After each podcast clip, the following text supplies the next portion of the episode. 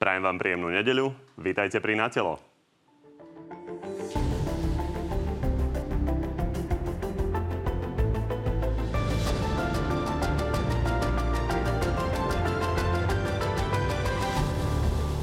Koalícia rieši nový spor. Spustenie COVID-automatu má priniesť ďalšie masívne testovania. Proti sú ale es a es, Za ľudí aj Sme rodina. COVID-automat to je text, ktorý nie je vytesaný do kameňu. Matovičovci ale trvajú na svojom a akékoľvek zmeny odmietajú. Naozaj potom doneste a tam na múr vonku napíšte, že materská škôlka. Polícia si prišla po bývalého šéfa finančnej správy. Smer opäť tvrdí, že si to proti ním objednal premiér. Matovič strieľa od boku krížom krážom, kope ako typický zdochýnajúci kôň. No a okrem toho máme pre vás dnes aj prieskum o tom, ako Slováci vnímajú vyšetrovanie smrti Milana Lučanského. No a našim dnešným hostom je dnes premiér Igor Matovič. Dobrý deň. Ďakujem pekne za pozvanie, dobrý deň. Okrem toho pred štúdium už na svoj duel čakajú minister a exminister práce Milan Krajniak a Ján Richter. No a o tejto chvíle sa môžete opäť do Na telo zapojiť aj vy. Tentoraz máme pre vás otázku, ktorá sa týka jednej z našich tém. Ako sme už počuli, Oľano chce, aby sme sa v najbližších týždňoch ďalej plošne testovali. Koalícia s tým má problém a preto sa vás pýtame, ako to vidíte vy. Hlasovať môžete na našej, na našej stránke tvnoviny bodka es ká.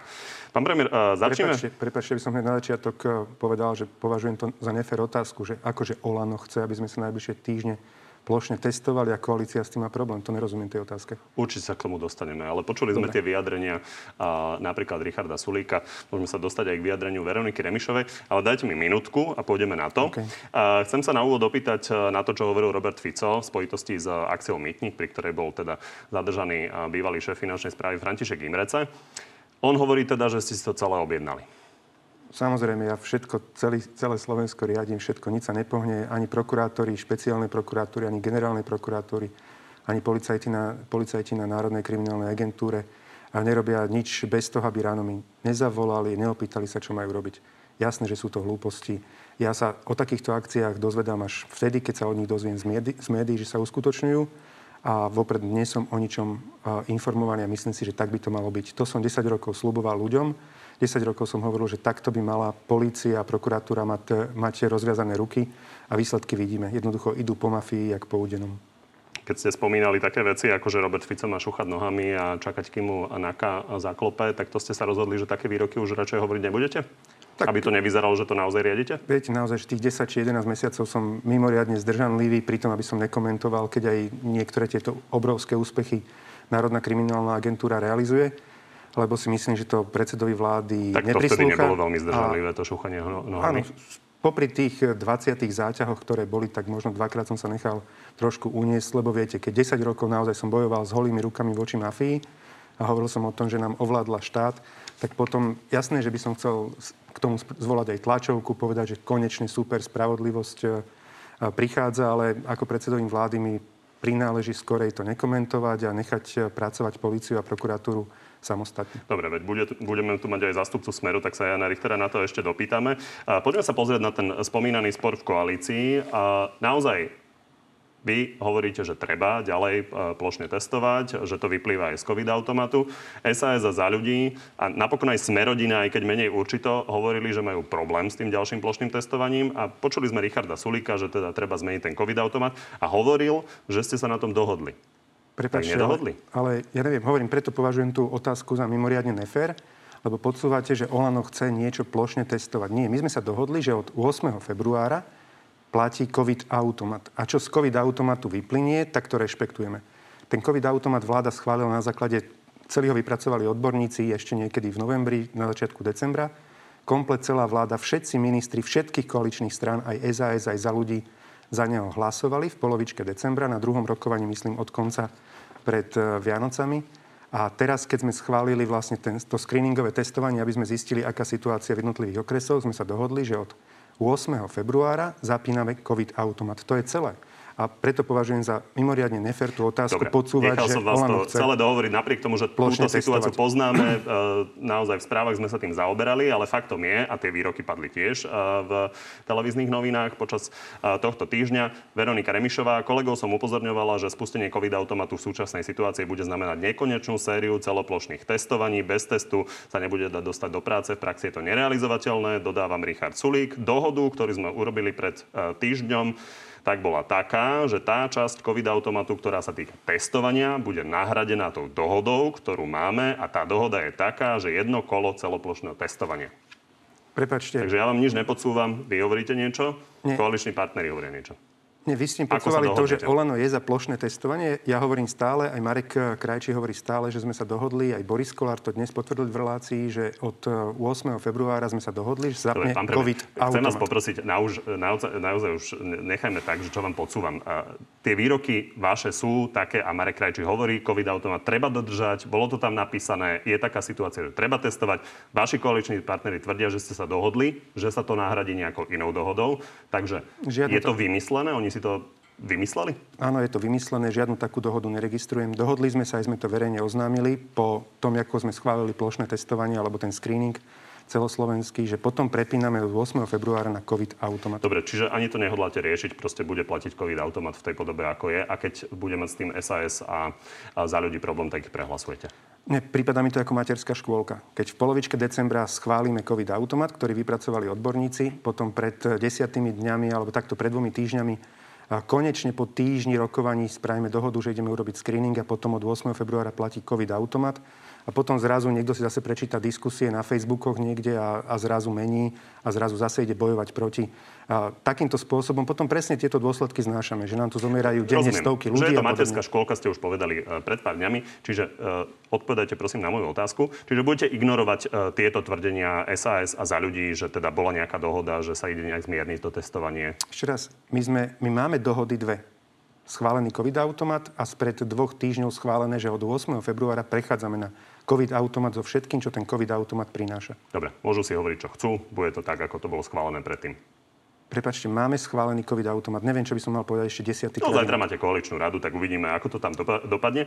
A ľudia čakali, že teda môžu čakať nejaké svetelko na konci tunela, lebo sa pretestujeme, ale teraz to vyzerá tak, že aj sa pretestujeme, aj nebude veľmi lepšie, nebude sa toho veľa otvárať. Čo im viete povedať, že kde je koniec toho, kedy sa tá situácia môže trochu uvoľniť? Pozrime sa na to, čo robia vedľajšie krajiny, či Rakúsko alebo Nemecko. Myslím si, že nikto nebude spochybňovať ich, by som povedal, dlhodobo nejako konzistentný postoj a to, že rešpektujú odborníkov. Obidvaja sprísňujú, lebo jednoducho prichádza do Európy veľmi masívne aj na Slovensko britská mutácia, ktorá je výrazne nebezpečnejšia. A či uh, Sebastian Kurz alebo Angela Merkel hovoria, že uvoľnia opatrenia vtedy, keď dosiahnu incidenciu, to znamená počet ochorení na sto tisíc obyvateľov za posledných sedem dní päťdesiat. Že vtedy uvoľnia lockdown. Dobre, my na Slovensku dnes... Nespochybňujem, že máme tritisícpäťsto ľudí v nemocniciach, že nám zomiera viac ako sto ľudí denne. Len sa pýtam, či máte pre ľudí nejakú správu, že kedy by sa mohlo čokoľvek uvoľniť, aspoň čiastočne. Tým som chcel povedať, že kdokoľvek na Slovensku teraz v tejto situácii, akej sa nachádzame, tu bude znova ťahať medové motúzy. Ako bohužiaľ es a es, dnes si pozrite ich semafor, alebo z polovičky januára, alebo z predvianoc, v polovičke okresov by otvárali reštaurácie. To je tak nezodpovedné konanie. Tak uh, by som povedal demoralizujúce, lebo potom jasné, že ľudia neveria tým opatreniam, nedodržujú Dobre. opatrenia. Čiže o svetelkách na konci tunela sa jednoducho v tejto situácii podľa vás uh, hovoriť nedá. Chcel som tým povedať, že Rakúsko a Nemecko si hovoria, že svetelko na konci tunela bude vtedy, keď budú mať tých päťdesiat prípadov na sto tisíc obyvateľov za posledných sedem dní. My dnes máme približne trinásťnásobne viac pri tomto prepočte. Čiže naša situácia dnes je približne trinásťnásobne horšia, ako Rakúsko a Nemecko hovoria, že budú uvoľňovať. Dobre, poďme teraz na školy, lebo to si asi pamätáte, že jeden z prísľubov, že by sme sa teda mohli dopracovať cez to testovanie, je čiastočné otváranie škôl. Minister Krajčí naposledy povedal v piatok, že vidí nejaké minimalistické riešenie, toho citujem. Čiže máme čakať, že o týždeň v pondelok aspoň prváci a druháci pôjdu do škôl? To si myslím, že je, že je realistické očakávať a urobíme preto všetko, všetko, aby aspoň prváci, druháci v školách boli. Čo ten zvyšok? Ako ho chcete doriešiť? Bude to kloktacie testovanie a teda budú deti po testovaní ten, tie zvyšné chodí do školy? COVID automat na všetky tieto otázky odpoveda. Dobre, a v každom prípade koloktácie testovanie je novinka, čiže chcete ho zav- zavádzať pre ten zvyšok tých školákov? My sme ho už skúšali, alebo v podstate bol som iniciátorom toho ešte v decembri, na troch školách a tam to fungovalo. Teraz tento systém je taký, uvidíme, jak dopadne tamto verejné obstarávanie. Momentálne sa mi to zdá trošku prehnané, to, čo si za to tie firmy pýtajú. Ale sú aj potom alternatívne testy, ktoré naozaj idú iba nejaké dva centimetre do nosa. Je to neinvazívne, nie je to nepríjemné pre deti. A čiže jedna jeden z týchto druhá, spôsobov by ste jed... chceli vybrať pre ten zvyšok školákov? Jedna alebo druhá cesta. Samozrejme záleží od toho, v jakom stave sa ten okres nachádza. Veríte tomu, že základné školy dostanete do škôl do konca februára? Celé? Mm, ja osobne by som bol veľmi rád, aby sme ich tam dostali čím skôr. Ja A mali téma... to absolútnu prioritu. Ďalšia téma je očkovanie. Máme veľké problémy s dodávkami po celej Európskej únii a napríklad minister zdravotníctva hovorí, že na najbližší mesiac šesťdesiatnikov nebudeme určite očkovať. Nie je to ešte mladších. Ako to vyriešiť? Hovorí sa už o čínskych a ruskej vakcíne Sputnik. Treba nakupovať aj tieto vakcíny? Ja osobne, Nie sú zatiaľ schválené, samozrejme. Môj, môj osobný názor, ale to samozrejme záleží od názoru ministerstva zdravotníctva alebo o tom, ako sa rozhodnú ďalej. Ja osobne by som ponúkol vakcínu AstraZeneca pre ľudí mladších ako päťdesiatpäť rokov, respektíve tých šesťdesiatpäť rokov. Niečo podobné, ako sa rysuje, že pôjdu Nemci. To ale nevyrieši situáciu s rýchlejším očkovaním, vzhľadom na to, že Samozrejme, to len že... vyrieši situáciu s AstraZenecou a nedostatkom informácií o ľuďoch nad päťdesiatpäť rokov. Nie, to som iba hovoril, tu odpovedal som na otázku, keď ste hovorili, že teda, že veľmi dlho ešte potrvá, kým sa budú očkovať šesťdesiatnici, tak hovorím, že toto by mohlo byť riešenie, ako by sme dostali vakcínu aj k týmto ľuďom. A samozrejme, že celá Európa očakáva, alebo boli by sme všetci veľmi radi, aby sme tých vakcín mali výrazne, výrazne viac, aby sme mohli očkovať viac ľudí. Jednoducho všetci očkujeme toľko, koľko nám príde vakcín od výrobcov. Tomu rozumiem. Ale či vidíte nejaké riešenie, ako to alternatívne riešiť? Napríklad minister hovoril, minister Krajčí, že si vie predstaviť, že by sa Sputnik predával v lekárniach, keď bude schválený. Myslíte si, že by bolo vhodné, keby sme sa dostali do situácie, že kto si zaplatí, tak má? Osobne si myslím, že by to nebolo úplne správne. Bohužiaľ aj dnes bohatí ľudia, zbohatlíci lietajú do Dubaja a nechávajú sa tam očkovať. Takže budete proti?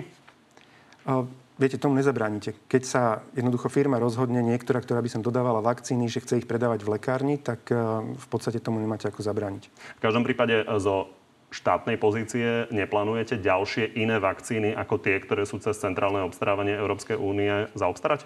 Uh, sú diskusie samozrejme, že aj s našimi partnermi v okolitých krajinách, že či by sme sa nemali začať spoliehať aj na vlastné sily.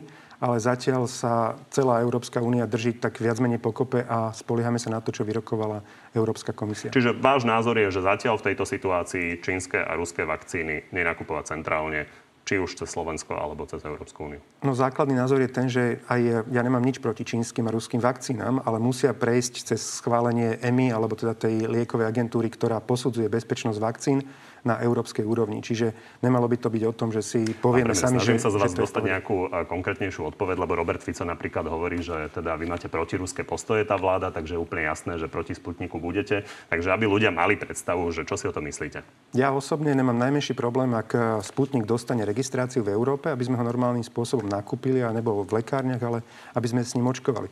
Možno by sme ľuďom potom mohli dať vybrať, že nech si vyberú podľa geopolitických preferencií vakcínu, ktorou chcú byť zaočkovaní. Pristavme sa pri respirácii. Vy ste povedali, že ich nechcete nejak centrálne nakupovať za štátne peniaze, ale povedali ste, že chcete zariadiť, aby boli za regulované ceny, respektíve za nákladové ceny. O tom ste sa už s niekým rozprávali? Áno, rokujeme vlastne s tými hlavnými obchodnými reťazcami, ktoré majú dostatočnú sieť po Slovensku, niekoľko tisíc prevádzok, do ktorých v podstate ľudia dennodenne chodia, kde by si ich mohli nakúpiť. No, odpoveď je aká? Že rokujeme a že urobíme všetko preto, aby to v tomto duchu bolo.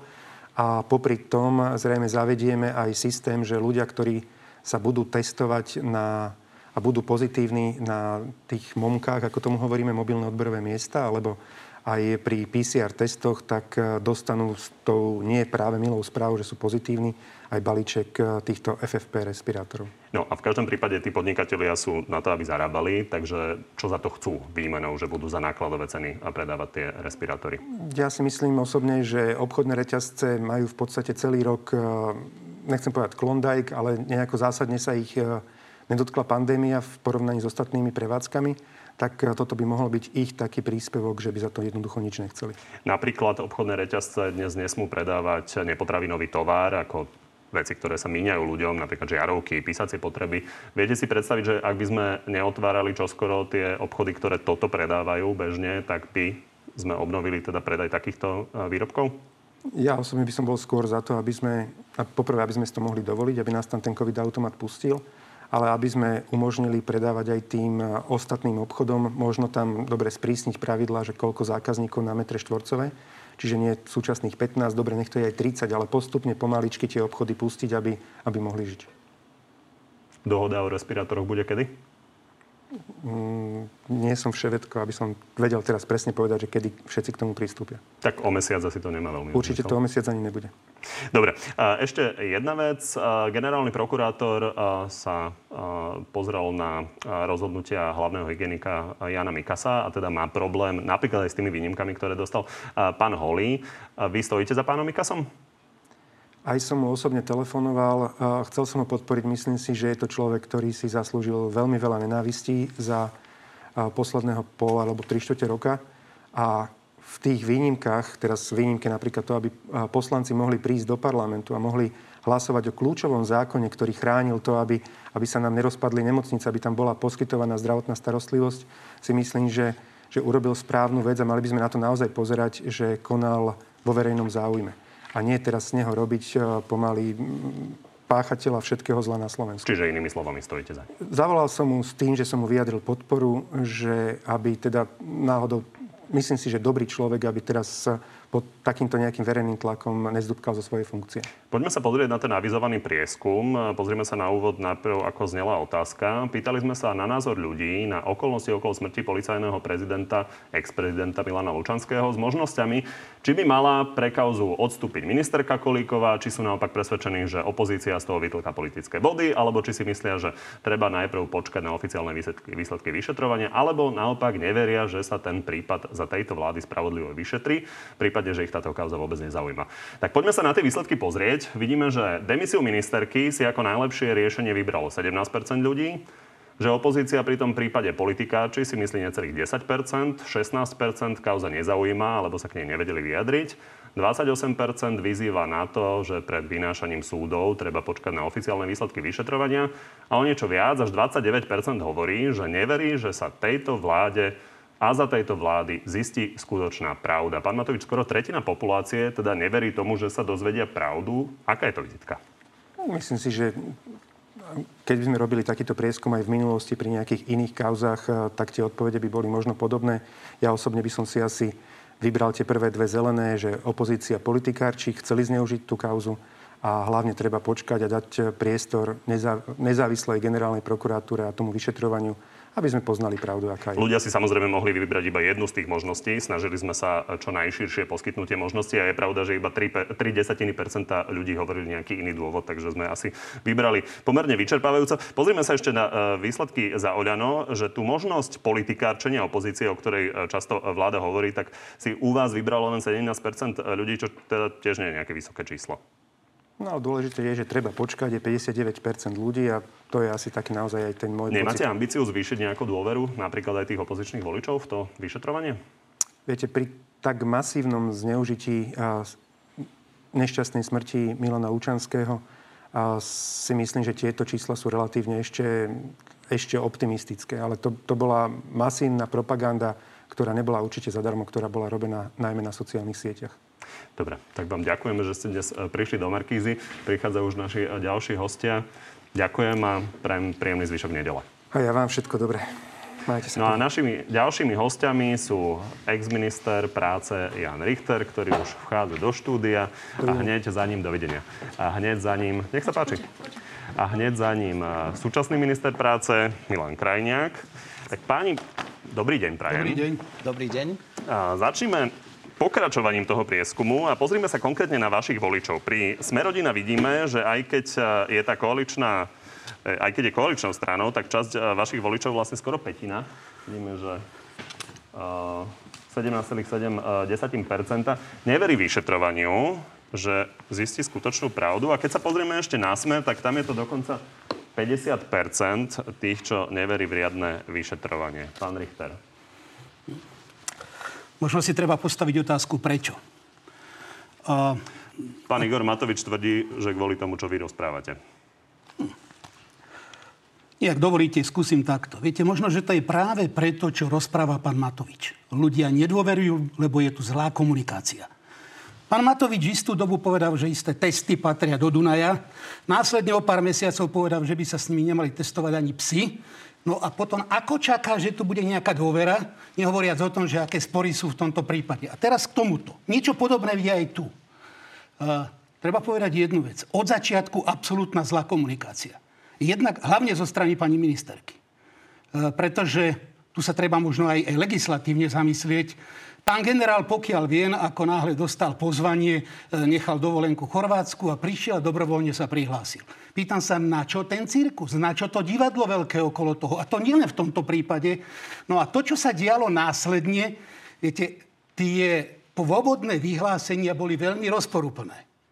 A na základe toho vznikla objektívne nedôvera ľudí k tým informáciám, ktoré sa podávali. Pani ministerka obetovala generálneho riaditeľa. Na sociálnych sieťach publikovali videá, pokladali otázky, hovorili o neistotách. Nechajme teda zareagovať pána Krajniaka, keďže ste z koalície. Čo s tou nedôverou ľudí?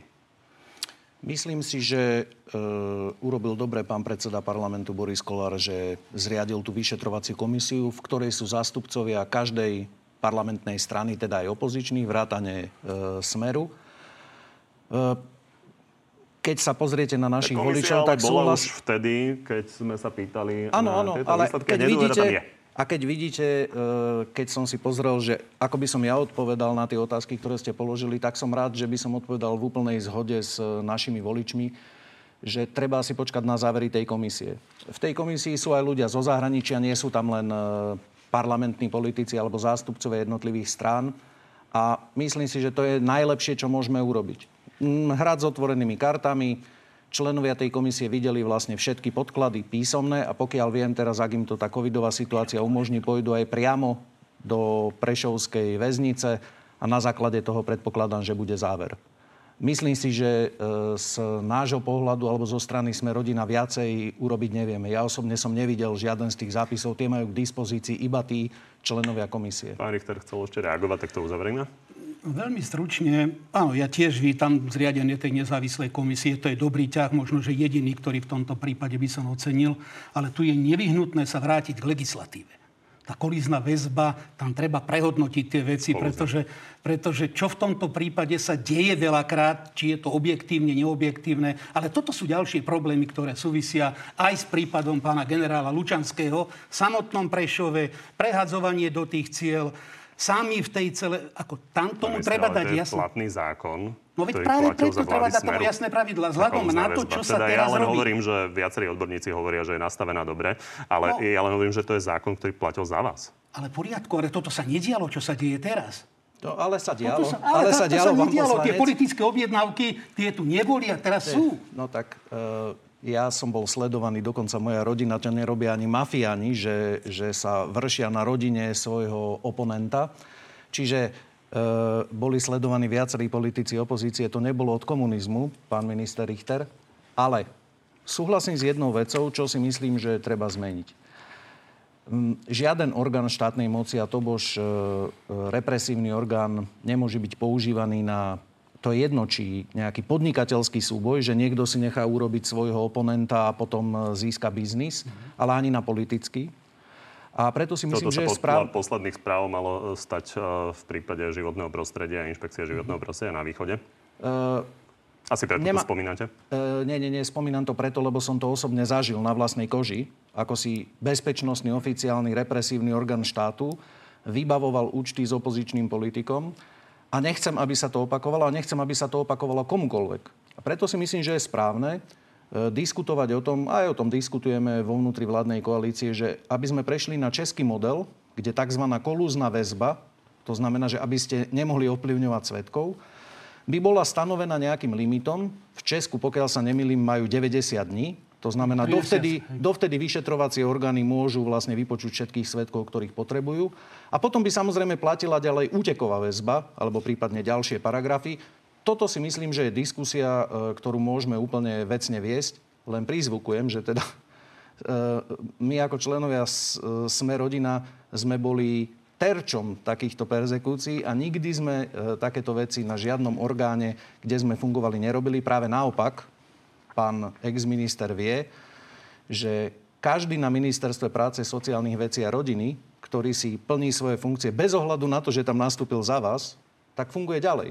A e, takto budem robiť vždy, budem sa pozerať na to, že nie, že kto to hovorí, alebo kto to navrhuje, alebo kto to e, pripravuje ten podklad, ale či to pomôže ľuďom, bez ohľadu na to, že tam nastúpil za, dajme tomu, za e, pána Richtera. Dobre, páni, pripomeňme sa ešte pri tom piatkom zatýkaní e, pána Imrecajho a obvinení Jozefa Brhala a pripomeňme si interpre- interpretáciu Roberta Fica, čo on k tomu povedal. Je to doba divokého západu na Slovensku. Matovič strieľa od boku krížom krážom, kope ako typický zdochýnajúci kôň. Na to je najlepšia trpezlivosť a pevné nervy. A najmä, ako hovorí bývalý český premiér Topolánek, sa neposrať.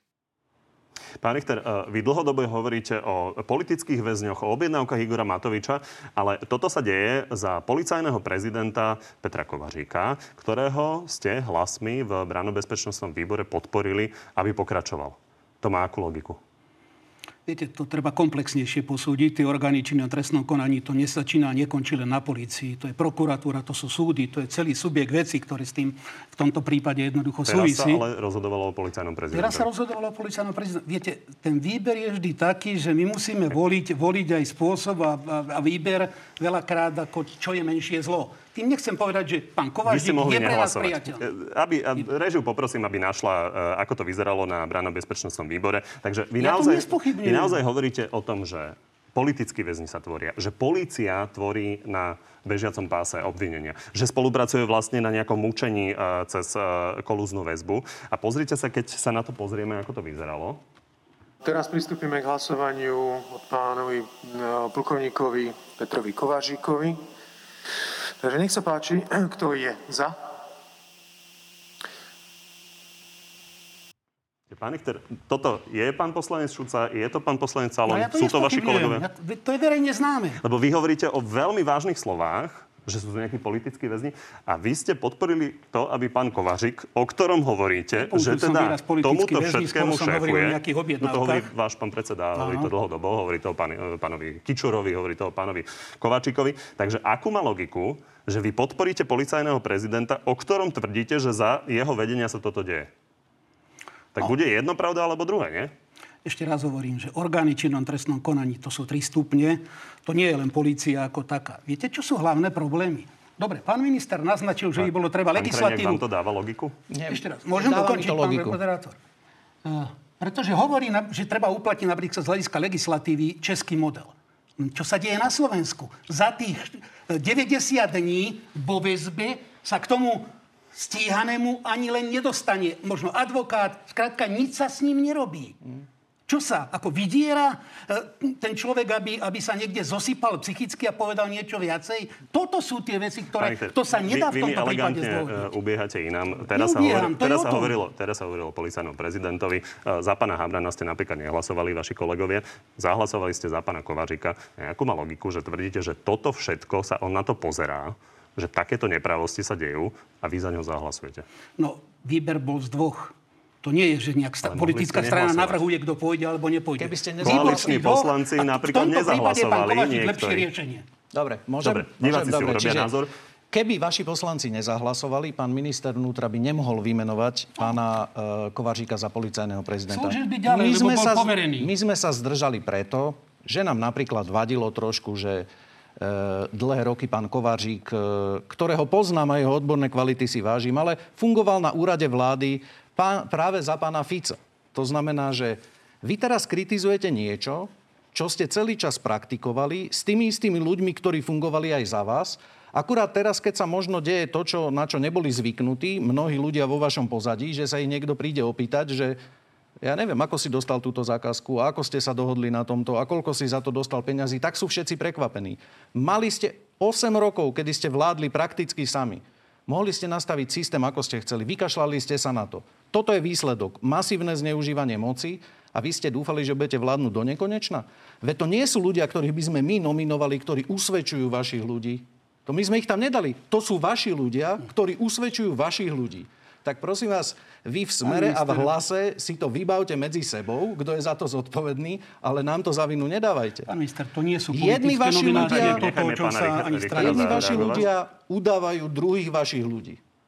Tak to je váš problém, to nie je náš možno problém. Možno práve tak je postavená tá otázka pri tom, že tí kajúcníci majú slúbené hory doly, keď povedia veci, ktoré možno sa nezakladajú na pravde. Práve preto je potrebné v tom štádiu, aby niektoré tvrdenia potvrdila niekto mimo. To znamená, o tom je to. Prokurátori mali tlačovú konferenciu a, a hovorili o a, listinných dôkazoch, ktoré potvrdzujú. A, a, a tie výroky kajúcníkov a tí kajúcníci nie sú naozaj jeden dvaja. Tá ide potom, e, dajme tomu niekoho zobrať, až pokiaľ dostane súhlas dokonca po, od, od prokuratúry. To znamená, to nie no. je len pokyn no. alebo samovôľa polície a jej príslušníkov. To je komplex vecí, ktorý, ktorý súvisí s tým, s tým trestným stíhaním. A to doteraz absolútne nefungovalo a chvála Bohu, že to začalo fungovať. No tak chápem, že ste prekvapení. Mnohí tí ľudia si mysleli, že tam budú do konca e, svojho života, do konca svojej kariéry. Poďme na pandémiu. Na úvod, pán Krajniak, si vyjasníme vlastne ten postoj Sme rodina k tomu ano. testovaniu, lebo mm-hmm. teda Igor Matovič tvrdí, že žiadna dohoda o tom, že by sa mal nejakým spôsobom COVID-automat upraviť tak, aby tam nebolo stále jedno plošné testovanie za druhým, nebola. Mm. Takže žiadna taká dohoda nebola a Richard Sulík a Veronika Remišová si to vymýšľajú? Ja si myslím, že, e, že to je omyl iba v tom, čo si povieme. Ten COVID-automat, ktorý sme schválili pred Vianocami, presne stanovuje, za akých podmienok, v ktorom okrese, čo máte zavreté, čo máte otvorené a na čo potrebujete test a na, na čo nepotrebujete. Platí plná dohoda to, čo sme povedali, že od ôsmeho chceme prejsť na COVID-automat. Ten COVID-automat, aby televízni diváci vedeli, keď si dáte COVID-automat do Google, tak vám to vyhodí, myslím, prvé tri odkazy, kde si to presne viete pozrieť, že v ktorom okrese, za akých podmienok, čo sa dá robiť. Máme to tu, Preto... ono to má devätnásť strán, je to úplne e, na jednoduchý dokument. Sú, na záver toho sú také prehľadné tabulky s obrázkami, že čo kedy, čiže to len diváci, aby sa vedeli Dobre, pripraviť. Dobre, a teraz odpoveď na tú otázku. Áno, čiže ja ako myslím, sa vlastne že... stalo, že Veronika Remišová hovorí, že upozorňovala na to, že podľa COVID-automatu to budú nekonečné plošné te- testovania a Richard Sulík explicitne hovorí, že ste sa pred uh, vyše týždňom dohodli na tom, že toto vypustíte. Nie, nie, nie. Ešte raz, ja osobne si myslím, že to je nedorozumenie, ale trošku je to aj také, že viete, keď pán Sulík a pani Remišová hlasovali pred Vianocami za COVID-automat, po ktorom volali, a ja som rád, že sme to jednomyselne podporili, tak sa im to možno vtedy zdalo populárne a teraz sa im to už nezdá populárne, no tak ja tak v politike nepostupujem. Keď raz niečo podporím, tak potom si za tým aj stojím. A druhá vec, ktorú by som chcel povedať, viete, čo je v COVID-automate, pán redaktor? Na začiatku roka nás epidemiológovia a všetci odborníci tlačili do toho mňa, ministra práce, sociálnych vecí a rodiny, aby som podporil totálne zavretie ekonomiky. Také, aké bolo dvanásteho marca, keď to vyhlásila minulá vláda. A ja nesúhlasím s tým a nikdy súhlasiť nebudem, aby statisíce ľudí museli ísť na šesťdesiat, sedemdesiat alebo osemdesiat percent platu na prekážky. To radšej budem súhlasiť Dobre, s tým. Dobre, pochopili sme postoj Sme rodina, čiže bude stáť za premiérom Matovičom, aby COVID-automat platil naďalej. Samozrejme. Pán Richter, chcete k tomu niečo dodať? Samozrejme. V podstate toto len potvrdzuje tú doterajšiu komunikáciu a vnímanie verejnosti, ktoré som predtým treba naznačil. Treba v tejto situácii, kedy máme naozaj tritisícpäťsto ľudí v nemocniciach... V tejto situácii treba ubezpečiť ľudí, že to, čo hovorí premiér a ministri, je pravda. Dobre. To, ja som totiž... Postoj Smeru, som Nitrančan. Ujasnili. Žil som to, že po troch testovaniach, po troch týždňoch je Nitra v lepších číslach. A je? No, ale trikrát tlačovky a bolo povedané, povedané, že je. No a piatová, piatková tlačovka odrazu červené čísla. Však ak to nevie niekto zria, ani zrátať, základné školy majú doma deti. Treba to dať tým, tí to zrátajú a na druhý deň dostanú presné informácie a nemusia sa opravovať, Pane, lebo je to trápne na tých tlačovkách. Aby sme si to ujasnili, aby sme mohli ísť ďalej na tie vaše centrálne témy, tak Smer by testoval v tejto situácii, kedy nám zomiera vyše sto ľudí denne? Smer by testoval v ohniskách regionálne. V žiadnom prípade nie, nie celoplošné Igor testovania. Igor Matovič tvrdí, že ohnisko je v podstate už celé Slovensko. Čiže... S tým nesúhlasím, Dobre, to tak nesúhlasíte. Nie. Poďme na tie vaše témy, lebo teda netrpí len zdravotníctvo, trpí aj ekonomika. A Smer teda opäť kritizuje vládu, že tá pomoc je pomalá, že je liknavá, že je na, naozaj chaotická. Pán Richter bol ale veľmi konkrétny. Tvrdí, že napríklad sa stávajú situácie, že pre centový dlh zdravotnej poisťovni spred niekoľkých rokov ľudia musia vrácať peniaze, ktoré už dostali. Pán Krajniak, čo na to hovoríte? Nemusia vrácať? To je poprvé, nemusia vrácať. Nemôžu nebu... požiadať znova o ďalšie. Čiže ešte raz, v našom rezorte zodpovedáme za to, čo je v sociálnej poisťovni. Tam, keď má niekto dlh, dostane splátkový kalendár a po zaplatení prvej splátky obratom môže žiadať o pomoc. Tento istý problém mohol nastať u zdravotných poisťovniach. Osobne som hovoril s manažmentom Všeobecnej zdravotnej poisťovne aj s ďalšími, aby operatívne dávali ľuďom potvrdenie, že nemajú nedoplatok. Pretože my podľa zákona nemôžeme vyplatiť niekomu, kto má. Ale ako náhle si urobí splátkový kalendár a má potvrdenie, že nemá nedoplatok, môžeme mu poslať pomoc. Po tretie, v parlamente sme schválili a po dohode s ministerstvom financií sme upravili aj daňové nedoplatky tak, že ak ich niekto má, Finančná správa, pán generálny riaditeľ finančnej správy alebo prezident, e, ma takisto ubezpečil v rozhovore, že obratom prioritne budú tí, ktorí majú nejaký daňový doplatok vybavovaný so splátkovými kalendármi a rovnako aj s potvrdeniami, aby mohli dostať pomoc. A ak dovolíte, predsa len by som chcel povedať niečo k tomu, že ako tá pomoc funguje. Pán My minister, vypla... nepoďme do všeobecného, nie, nie, nie, poďme vyriešiť jeden úplne... ten prípad, lebo pán Richter konkrétne napísal naozaj toto. Obvinenie to nazvime na Facebook. Čiže pán, pán Richter, doktor, nechali ste dopovedať pán pána minister, Richtera viackrát. Hovoríte trošku Dajte viac mi, dobre, ako pán minister. Budem veľmi krátky, dobre? Budem veľmi krátky. Nie, dohodnime sa tak, veľmi že doriešime krátky. túto jednu vec a potom môžeme ísť do všeobecných uh, Čiže potom mi dáte priestor zareagovať aj na to, čo Nemusíte bolo doteraz. Sa bať, budete mať určite priestor a snažím Ďakujem. sa, aby ste mali vyvážený priestor, lebo aj pán Richter musí niečo povedať. Pán Richter, takže pán minister hovorí, že toto je vyriešená vec. Vy máte nejaký prípad, ktoré, ktorý poukazuje na to, že to nie je vyriešené? Toto, čo, mi, alebo čo tam ja píšem a čo dávam aj na, na Facebook, to nie je otázka nejakých mojich skúseností, však ja nepodnikám, ale to je otázka vyjadrenia Slovenský živnostenský zväz, pán Čižmárik, ale aj konkrétne listy, ktoré dostávame. á pé zet, Klub päťsto, Asociácia zamestnávateľských zväzov Slovenskej republiky, ktoré pripomienkujú konkrétne veci a dávajú svoje odborné pohľady, nie nejaké politické, opozičné, k tomu, ako funguje niečo alebo ako niečo nefunguje. Áno, mám konkrétny príklad, že človek, ktorý mal nedoplatok roky dozadu, teraz nedostal podporu zo zdôvodnení. On ju vyrovnal, samozrejme, uh-huh. vec. A teraz nedostal zo zdôvodnení, že vtedy a vtedy v tom roku mal nejaký nedoplatok. Uh-huh. Možno jeden cent, ja neviem, možno tisíc eur, ale mal nedoplatok. Len teraz je úplne iná situácia. My by sme nemali nechať potopiť ani takýchto živnostníkov, podnikateľov. Tým treba pomôcť. Za nimi sú ďalší ľudia, zamestnanci. A preto toto je podľa mojej mienky. Buď to je nepochopenie zo strany nejakého úradníka, ktorý o tom rozhoduje, ale to sú konkrétne prípady, ktoré sa dejú. Pán poslanec, dám vám návod. Tak, takú, ako mám dohodu práve s asociáciami zamestnávateľských zväzov, so zástupcami živnostníkov. Vždy, keď takýto prípad je, napíšte mi, okamžite sa to individuálne rieši, keď sa niečo takéto stane. Pred týždňom v piatok sme rokovali so zástupcami všetkých zamestnávateľov. Piatok tento týždeň sme rokovali so zástupcami všetkých zamestnávateľov. Prechádzame si presne takéto prípady a môžem vám povedať nielen, že si ich prechádzame, ale že sa bavíme aj o tom, ako tú pomoc vyplácať rýchlejšie. A zatiaľ, čo do jesene sme vyplácali v priemere na jedno pracovné miesto ako pomoc tomu človeku, aby mal prácu, tristo eur v priemere, teraz vyplácame štyristopäťdesiat. Zatiaľ, čo do jesene sme vyplácali približne tridsaťšesť percent pre tých najmenších, ktorí sú najviac zasiahnutí, teraz vyplácame päťdesiat percent tej pomoci iba pre nich.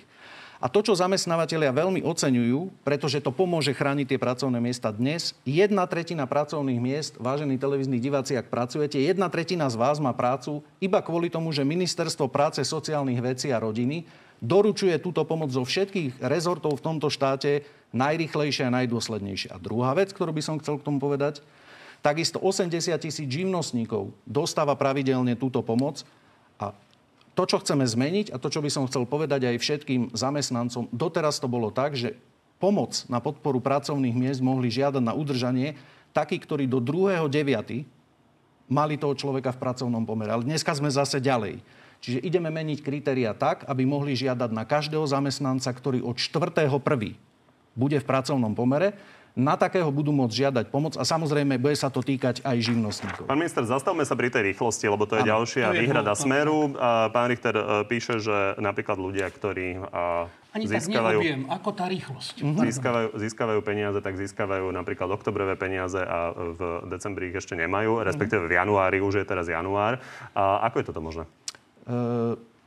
Aká je Najskôr... priemerná doba ano, vyplatenia vám. toho príspevku? Priemerná doba vyplatenia príspevku je niekoľko dní. Čo sa ale môže stať a kde sa môže stať aj chyba, tie priebežne odstraňujeme, ale vysvetlím, čo sa môže stať.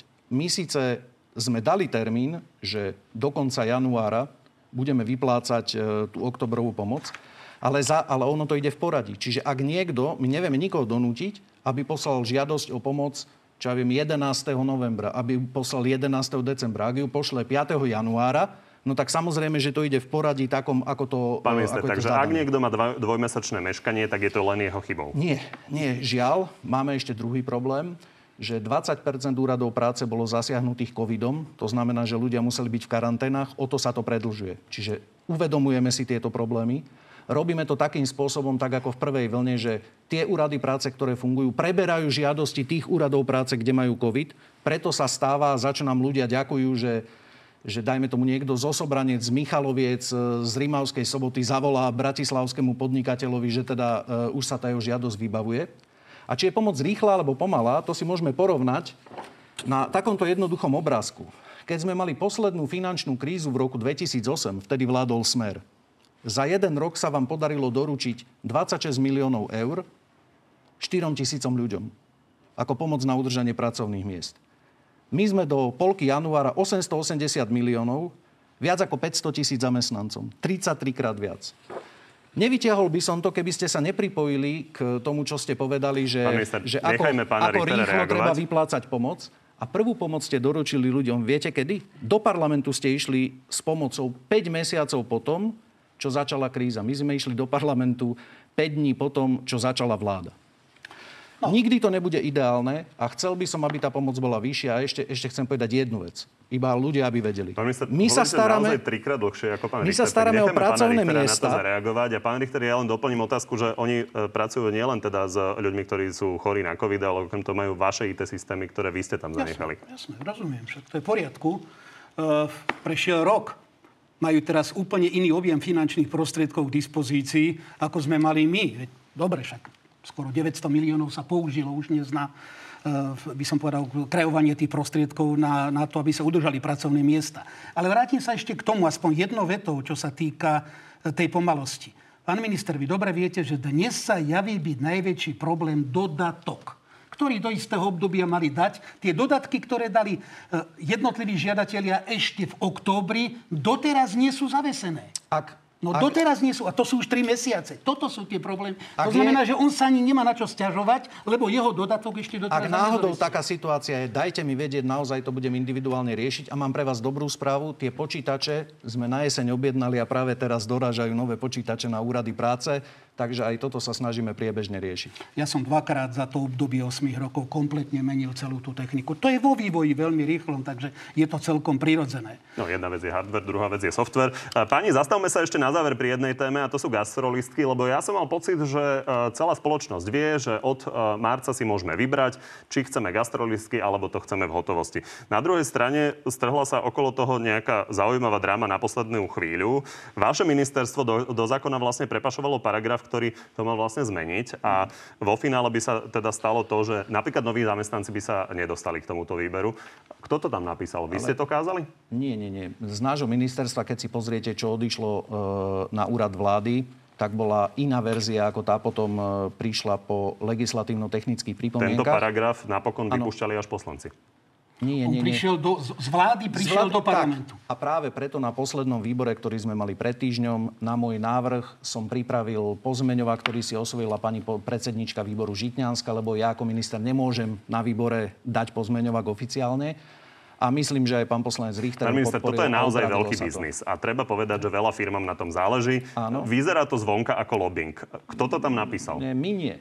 A druhá vec, Kto ktorú poviem, ešte raz vám vravím, že náš rezort nie. A teraz vám poviem druhú vec, práve preto, Pán Richter, že aby sme neboli v žiadnom... vlády na vláde, lebo inú in logiku to nemá, ani vysvetlenie. Pozrite si uznesenie z vlády, tam máte le- legislatívno-technické pripomienky, lebo v tom zákone stále Ale bolo napísané... Obsahová, nie, pozor, nie, nie, to je vážna obsahová. Nie, nie, nie, nie, pán poslanec.